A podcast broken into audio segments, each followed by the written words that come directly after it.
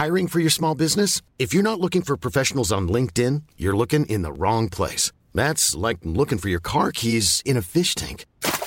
LinkedIn helps you hire professionals you can't find anywhere else, even those who aren't actively searching for a new job but might be open to the perfect role. In a given month, over seventy percent of LinkedIn users don't even visit other leading job sites. So start looking in the right place. With LinkedIn, you can hire professionals like a professional. Post your free job on linkedin dot com slash people today.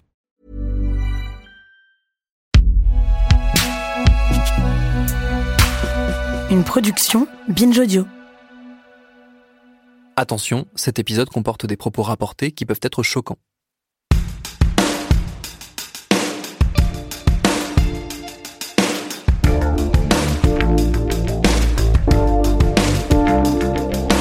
Salut, c'est Thomas Rozek. À moins que, chanceux que vous êtes, vous ayez réussi à naviguer entre ces dernières semaines sans jamais être rattrapé par l'actualité de notre beau pays, à moins donc d'avoir réussi cet exploit, il ne vous aura pas échappé que nous sommes d'ores et déjà lancés dans la campagne présidentielle deux mille vingt-deux et que le marathon médiatico-politique qui nous attend sera, au minimum, épuisant. Aussi, histoire de se souvenir qu'à l'origine, l'action publique ne sert pas qu'à alimenter en polémique les plateaux télé, on a eu envie de prendre le temps chaque mois de cette saison de vous raconter l'histoire de quelques lois qui ont changé notre pays ces trente dernières années. Des textes qui ont marqué, dans leurs effets ou même dans la façon dont ils ont été adoptés ou discutés, des ruptures, des avancées, des bouleversements. Première sur notre liste, une histoire qu'on a déjà eu l'occasion de vous raconter, celle de la bataille du P A C S à la toute fin des années quatre-vingt-dix. Ce sera notre épisode du jour, bienvenue dans Programme B.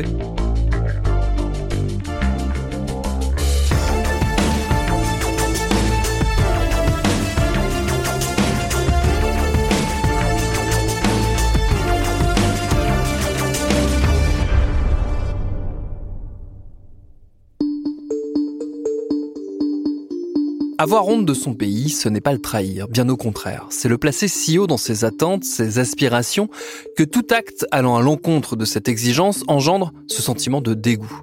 Alors voilà, le neuf octobre mille neuf cent quatre-vingt-dix-huit, il y avait de quoi avoir honte de la France quand les députés de droite, pourtant minoritaires depuis les élections législatives de mille neuf cent quatre-vingt-dix-sept, ont fait voter l'irrecevabilité du texte sur le pacte civil de solidarité à l'examen depuis à peine trois jours à l'Assemblée nationale. La honte pour des députés socialistes pas assez présents en cette veille de week-end pour défendre un texte qu'au demeurant, ils soutenaient du bout des lèvres. La honte pour une droite qui a choisi la guérilla parlementaire et l'outrance pour lutter contre une disposition aujourd'hui complètement acceptée.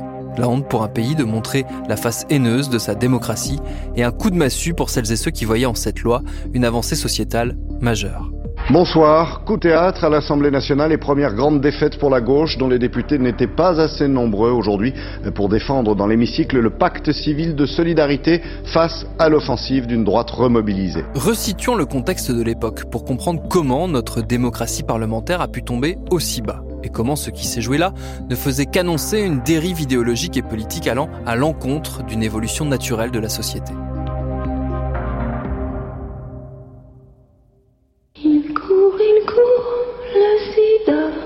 Le sida, c'est pas une épidémie, c'est une maladie qu'on peut éviter. Il se transmet seulement par les relations sexuelles et par le sang. Alors c'est facile de se protéger, de protéger ceux qu'on aime. Il suffit de s'informer. Il passera pas par moi. Car le P A C S ne tombait pas du ciel et répondait à un besoin vital, notamment pour la communauté homosexuelle durement touchée par l'épidémie du sida. Au début des années quatre-vingt-dix, la trithérapie n'en est qu'à ses balbutiements et contracter le V I H, c'est être condamné à court terme. Les conséquences vont bien au-delà pour les couples décimés par la maladie. Ceux qui restent se voient privés de tout droit, droit du patrimoine, droit au logement, accès à la prise en charge de la sécurité sociale. Après avoir perdu leurs compagnons, beaucoup se retrouvent sans rien, jetés dehors, mis au banc, comme s'ils n'avaient pas existé.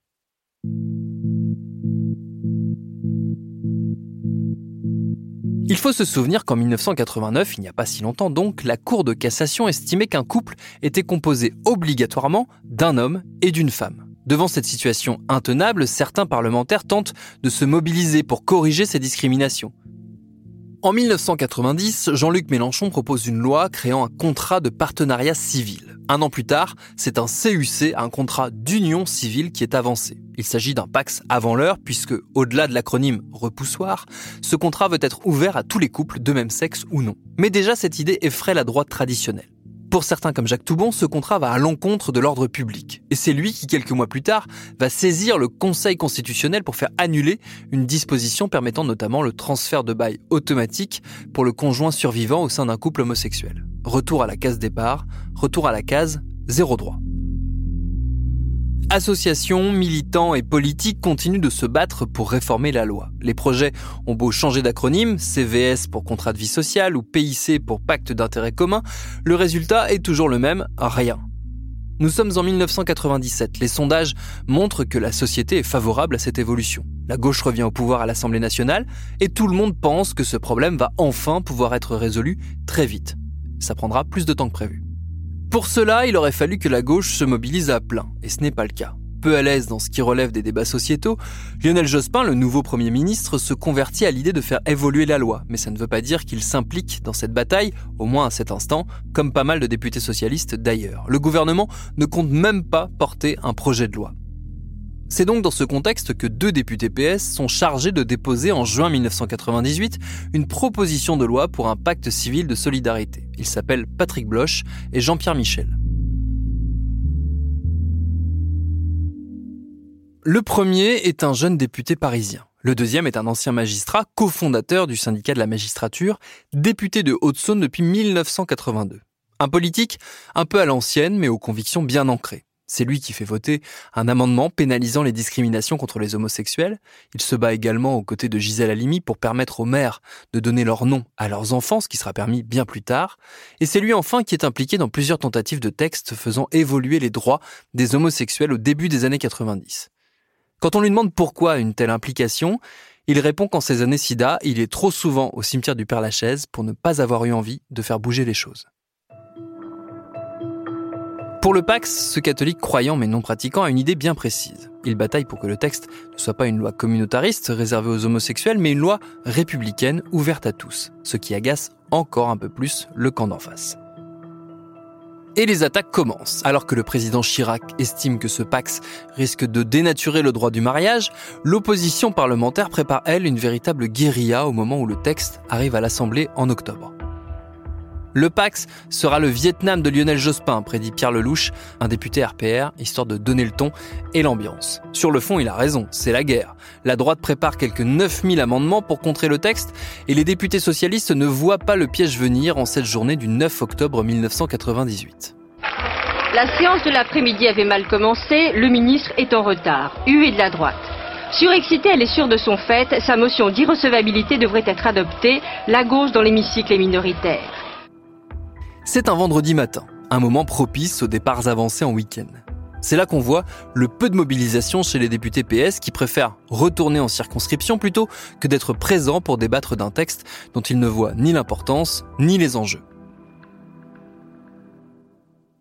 La droite, elle, est là au complet. Un peu par hasard, les députés R P R sont tous restés à Paris pour prendre l'avion et participer aux journées parlementaires de leur groupe politique à Menton. Et ils profitent de ce moment pour déposer une motion d'irrecevabilité pour empêcher toute discussion du texte. Au P S, c'est la panique. Les députés socialistes sont trop peu sur place pour empêcher la motion d'être votée. Alors, on essaye de ruser et de gagner du temps pour rappeler les troupes en renfort avant le vote. Leur espoir, que les députés R P R finissent par aller prendre leur vol comme prévu. Le président de l'Assemblée, Laurent Fabius, fait durer les débats. La ministre de la Justice, Elisabeth Guigou, relit dans l'hémicycle le discours qu'elle a déjà prononcé. Christine Boutin s'en rend compte et brandit alors une Bible en lui lançant « Lisez plutôt la Bible, ça vous changera ». La suite, c'est Jean-Pierre Michel qui la raconte au journal Libération.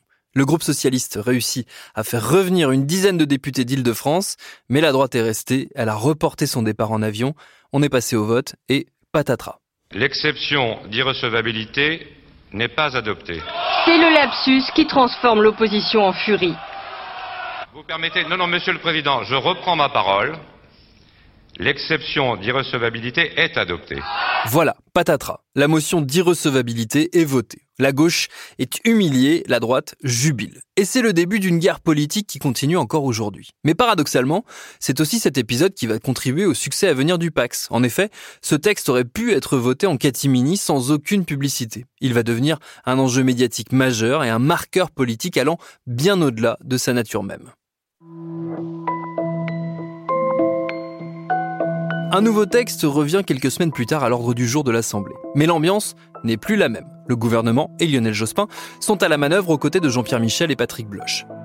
Et l'affrontement avec la droite devient total. Les débats reprennent début novembre dans une ambiance de surenchère verbale. Tiens, jouons à un petit jeu. On va l'appeler « Qui a dit ?» Qui a dit ? Le P A C S, c'est tout simplement le retour à la barbarie. Vous vous apprêtez à violenter notre vieille civilisation. Mais un jour, les victimes se lèveront et se tourneront vers vous en vous disant « Vous êtes le socialisme démolisseur. » Vous êtes le socialisme démolisseur. Vous avez trouvé ? C'est évidemment Philippe de Villiers qui n'a pas beaucoup évolué depuis. Deuxième essai. Qui a dit « Les milliards du P A C S devraient plutôt aller aux familles qui construisent la France » ou encore un peu plus tard « Une société qui céderait pour accorder les mêmes droits à des couples homosexuels qu'à des couples mariés serait une société décadente. » Là, c'est Christian Estrosi, l'actuel maire de Nice. Plus difficile. Le P A C S sera en réalité la voiture balai des régularisations de sans-papiers et cela, nous ne pouvons l'accepter. Non, ce n'est pas Jean-Marie Le Pen, c'est Thierry Mariani, député R P R à l'époque, puisque depuis il a rejoint le Rassemblement national. Et un dernier pour la route. Qui a dit « Le P A C S est une façon d'ériger l'homosexualité en norme sociale ». Ouais, c'est facile, c'est Christine Boutin. Dans son discours fleuve de cinq heures prononcé à l'Assemblée pour dire tout le mal qu'elle pensait du P A C S, il y a l'embarras du choix dans les citations du même genre. Il y a surtout une rhétorique qui va s'ancrer pour l'avenir. Mais revenons à cette fin d'année dix-neuf cent quatre-vingt-dix-huit. Le texte est adopté en première lecture à l'Assemblée malgré l'obstruction parlementaire et les tentatives ratées de la droite de faire voter des amendements ne cachant même pas leur homophobie. Un seul exemple, Bernard Accoyer propose que lorsqu'une personne ayant obtenu la garde d'un enfant à l'issue d'un jugement de divorce conclut un P A C S avec un signataire de même sexe, elle perd automatiquement la garde de cet enfant. Officiellement, la manifestation Antipax se veut apolitique, jeune et dynamique. Musique techno et chars de couleur dans les quartiers chics de la capitale, mais le message reste le même. Nous ne voulons pas qu'un jour des enfants puissent être adoptés par des couples homosexuels. Derrière les jeunes, les écharpes tricolores se succèdent. Une centaine d'élus de droite demandent tous la même chose. C'est la France qui parle à M. Jospin pour lui dire de retirer le texte sur le P A C S. L'adoption du texte ne calme pas les esprits, bien au contraire. Et en attendant qu'il arrive au Sénat, les manifestations se multiplient, notamment à l'appel de Christine Boutin. Elles seront d'une violence inouïe. Le trente et un janvier dix-neuf cent quatre-vingt-dix-neuf, c'est une génération qui s'appelle Antipax qui défile à Paris. Elle réunit près de cent mille personnes, bon nombre de personnalités politiques de droite et de l'extrême droite, des militants catholiques, un casting qui préfigure le futur de la manif pour tous. Face à une action d'Act Up, la marche dérape et montre son vrai visage de haine. Les P D au bûcher, allez crever avec votre sida. Voilà ce qu'on peut entendre parmi la foule. À gauche, l'unité n'est pas forcément de mise. Si tout l'appareil politique du Parti socialiste est désormais mobilisé depuis la claque d'octobre quatre-vingt-dix-huit, l'électorat est davantage divisé. Jean-Pierre Michel raconte que dans son département de Haute-Saône, il reçoit des lettres de cadres syndicaux de Peugeot qui lui expliquent qu'il y a peut-être d'autres priorités que le P A C S. Alors forcément, dans un Sénat ancré à droite, les débats sont tout aussi virulents et le texte est rejeté comme prévu. Il faut attendre octobre quatre-vingt-dix-neuf pour qu'il arrive en dernière lecture à l'Assemblée. Et c'est donc un peu plus d'un an après le désastre du vote de la motion d'irrecevabilité que la loi sur le P A C S est définitivement adoptée. Au final, une seule concession a été faite à l'opposition. Le P A C S n'est pas délivré en mairie, mais dans les tribunaux d'instance. À droite, seuls deux députés ont voté pour. Parmi eux, Roselyne Bachelot. C'est aussi la seule à être montée à la tribune pour défendre le texte. Les couples homosexuels ne veulent ni le dégoût des saintes nitouches, ni la commisération des dames patronesses, ose-t-elle dire à ses collègues et pourtant ennemis d'un moment. Et de retourner à sa place en pleurs. C'est la gauche qui la réconforte de ses applaudissements. Il et elle ne veulent ni le dégoût des saintes nitouches, ni la commisération des dames patronesses. Cela a été l'honneur de ces associations de faire des préconisations qui refusaient les solutions communautaristes, forcément stigmatisantes, pour bâtir un projet où chacun et chacune d'entre nous pourra se retrouver, lui, ses enfants, ses parents, à un moment ou à l'autre de sa vie, car finalement nous ne reconnaissons ici qu'une communauté, la République.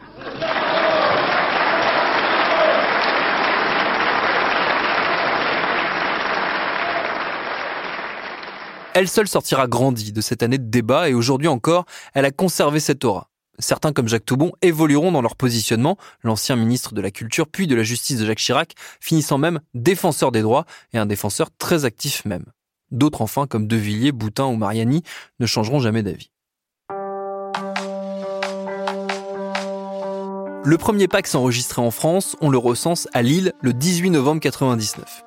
Le pire dans cette histoire, c'est qu'une fois adopté, le P A C S rentre très rapidement dans les mœurs, y compris chez ceux qui l'avaient violemment combattu. Finalement, plus personne n'y voit d'inconvénient, surtout que le contrat est un vrai succès chez les couples de même sexe, mais pas seulement. Paradoxalement, c'est cette opposition farouche au P A C S qui a permis de le mettre sur le devant de la scène, qui a réveillé les consciences, qui en a fait un enjeu, voire un marqueur, et qui au final contribue à sa popularité. Pour Christine Ledouaret, ancienne présidente de S O S Homophobie, le constat va plus loin. Alors que la lutte contre l'homophobie n'intéresse pas grand monde à ce moment-là, elle gagne en visibilité grâce au débat sur le P A C S. Certes, le texte de loi est loin d'être parfait, mais il a l'avantage de constituer une avancée majeure après tant d'années de stagnation. Au fil des ans, le P A C S devient tellement banal que beaucoup de ses adversaires doivent finir par reconnaître qu'il est totalement inutile de le combattre. Ça n'empêchera pas certaines haines tenaces de se réveiller au moment du débat sur le mariage pour tous. On verra alors ressurgir les démons agités en cette toute fin de vingtième siècle. Et devinez qui sera rapporteur au Sénat de cette loi autorisant le mariage de personnes du même sexe, Jean-Pierre Michel bien sûr. Il aura gardé de la bataille du P A C S la conviction qu'il ne faut pas avoir honte des siennes et qu'il ne sert à rien de vouloir parler à ceux qui prônent l'intolérance. Celles et ceux qui lui ont fait face lors de l'adoption de cette loi en deux mille treize s'en souviennent, mais ça, c'est une autre histoire. Certains pensent que ça va leur enlever des choses ou que c'est contraire à ce qu'ils pensent de, de, du fait social de la famille. Bon. En fait, ça n'enlève rien à personne, je veux dire. C'est des droits qui sont rajoutés pour des gens qui n'en avaient pas. Aujourd'hui, je crois que c'est un succès.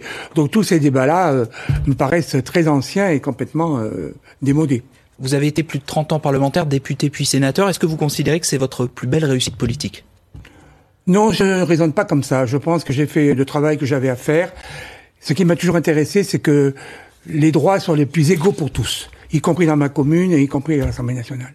L'histoire de Jean-Pierre Michel, elle, s'est arrêtée le vingt-quatre janvier deux mille vingt et un des suites d'une longue maladie, comme on dit pudiquement. Il nous laisse un héritage précieux, des avancées majeures. Son départ nous rappelle aussi qu'une certaine manière de faire de la politique, en regardant devant, en pensant à la liberté des autres, à l'égalité des autres, est hélas un peu partie avec lui. Légion d'honneur et drapeau français enveloppant son cercueil, c'est sur l'hymne à la joie que la dépouille de l'ancien député et maire d'Héricourt, Jean-Pierre Michel, décédé dimanche à l'âge de quatre-vingt-deux ans, est entré en l'église Saint-Georges ce jeudi après-midi. Député puis sénateur, il restera aussi à l'échelle nationale comme le principal instigateur du pacte de solidarité civile, le P A C S en dix-neuf cent quatre-vingt-dix-neuf, coécrit avec le député Patrick Bloche qui a tenu à être là aujourd'hui.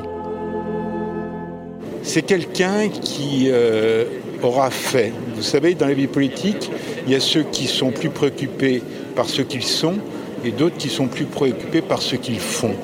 Eh bien, Jean-Pierre entrait dans cette catégorie.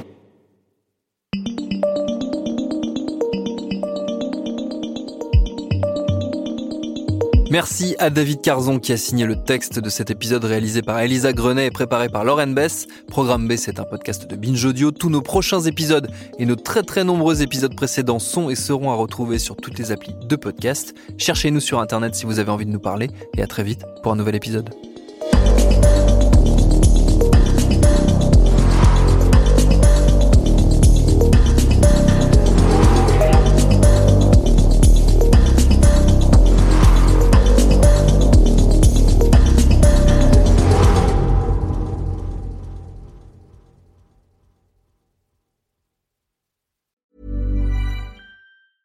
Even when we're on a budget, we still deserve nice things. Quince is a place to scoop up stunning high-end goods for fifty to eighty percent less than similar brands. They have buttery soft cashmere sweaters starting at fifty dollars, luxurious Italian leather bags, and so much more. Plus, Quince only works with factories that use safe, ethical, and responsible manufacturing. Get the high-end goods you'll love without the high price tag with Quince. Go to quince dot com slash style for free shipping and three sixty-five day returns.